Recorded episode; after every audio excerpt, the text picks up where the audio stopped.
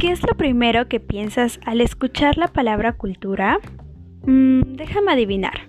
Mariachis, bailes, tacos, Día de Muertos, el baile de flor de piña. Y sí, no te equivocas en pensar en esto, pero establezcamos una definición más completa de cultura. De acuerdo con Marvin Harris, antropólogo estadounidense, la cultura es el conjunto aprendido de tradiciones y estilos de vida, socialmente adquiridos de los miembros de una sociedad, incluyendo sus modos pautados y repetitivos de pensar, sentir y actuar. Y ustedes se preguntarán, Vania, ¿por qué hablar de cultura si este es un podcast sobre el medio ambiente? Pues aunque no lo crean, estos dos temas se relacionan entre sí, y en el episodio de hoy hablaremos acerca de ello.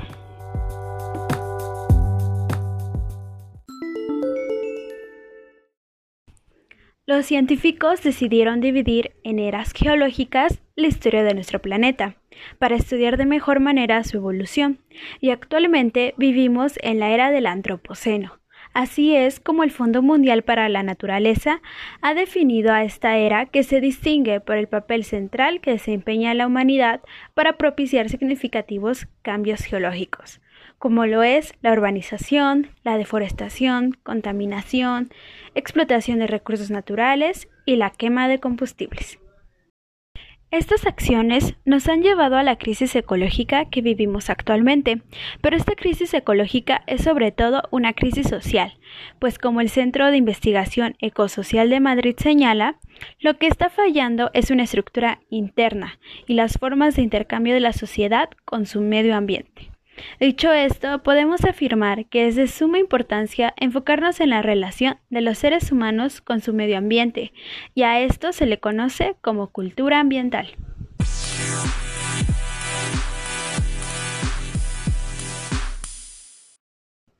Según el Congreso Iberoamericano de Educación Ambiental, cada pueblo impacta en sus recursos naturales y en su sociedad de manera particular.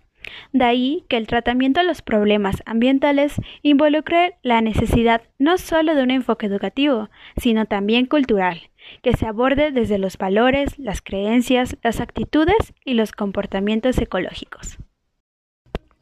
Para entender mejor estos conceptos, hablemos del hinduismo. Para los hindús, el concepto de la protección del medio ambiente no está separado de la enseñanza religiosa. La tierra es representada como una diosa y, por ejemplo, antes de realizar una construcción, se invita a un sacerdote que realice el ritual Bhumi Puja con el objetivo de buscar el perdón de la Madre Tierra por herirla. Y esto es muy similar a lo que se hace en nuestro país.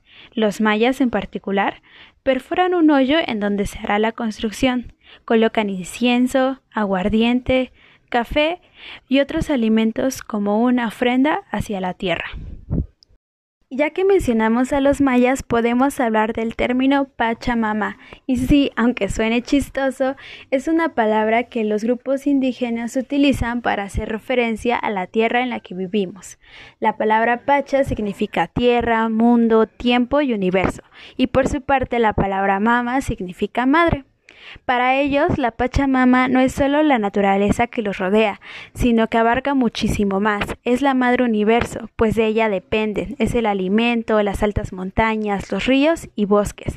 Es el hogar de seres vivos que habitan en un marco de respeto.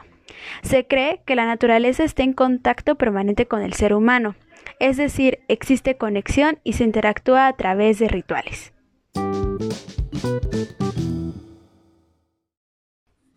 Si eres de las personas que les gusta ir de excursión o de senderismo, quizás esto llame tu atención, pues también para hacer estas actividades, Ricardo Galindo, presidente del Centro Ceremonial Calmecayotl, que se encuentra en la Ciudad de México, recomienda que para poder entrar a un recinto arqueológico o alguna área natural, debes pedir perdón a la tierra por los deterioros ocasionados por los humanos, para que de esta manera pueda ser más armónica con las labores que desarrollen los seres humanos.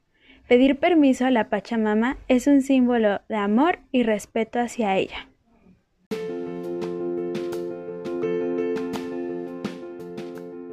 Así como los ejemplos que platicamos, existen muchos más alrededor del mundo, y considero que además de desarrollar tecnologías para erradicar los contaminantes, de crear leyes o de hacer productos más amigables con el medio ambiente, otro factor para mejorar la situación ambiental de nuestro planeta es a través del acercamiento a los paradigmas tradicionales que se encuentran arraigados en la cultura de nuestros pueblos, y a través del compromiso con valores, creencias, acciones y actitudes para generar una relación armónica con el medio ambiente e ir construyendo una cultura ambiental.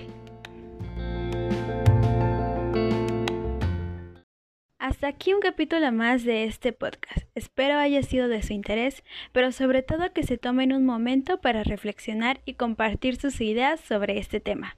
Me despido con un proverbio maya que dice así, el que cree, crea, el que crea, hace, el que hace se transforma a sí mismo y a la sociedad en la que vive.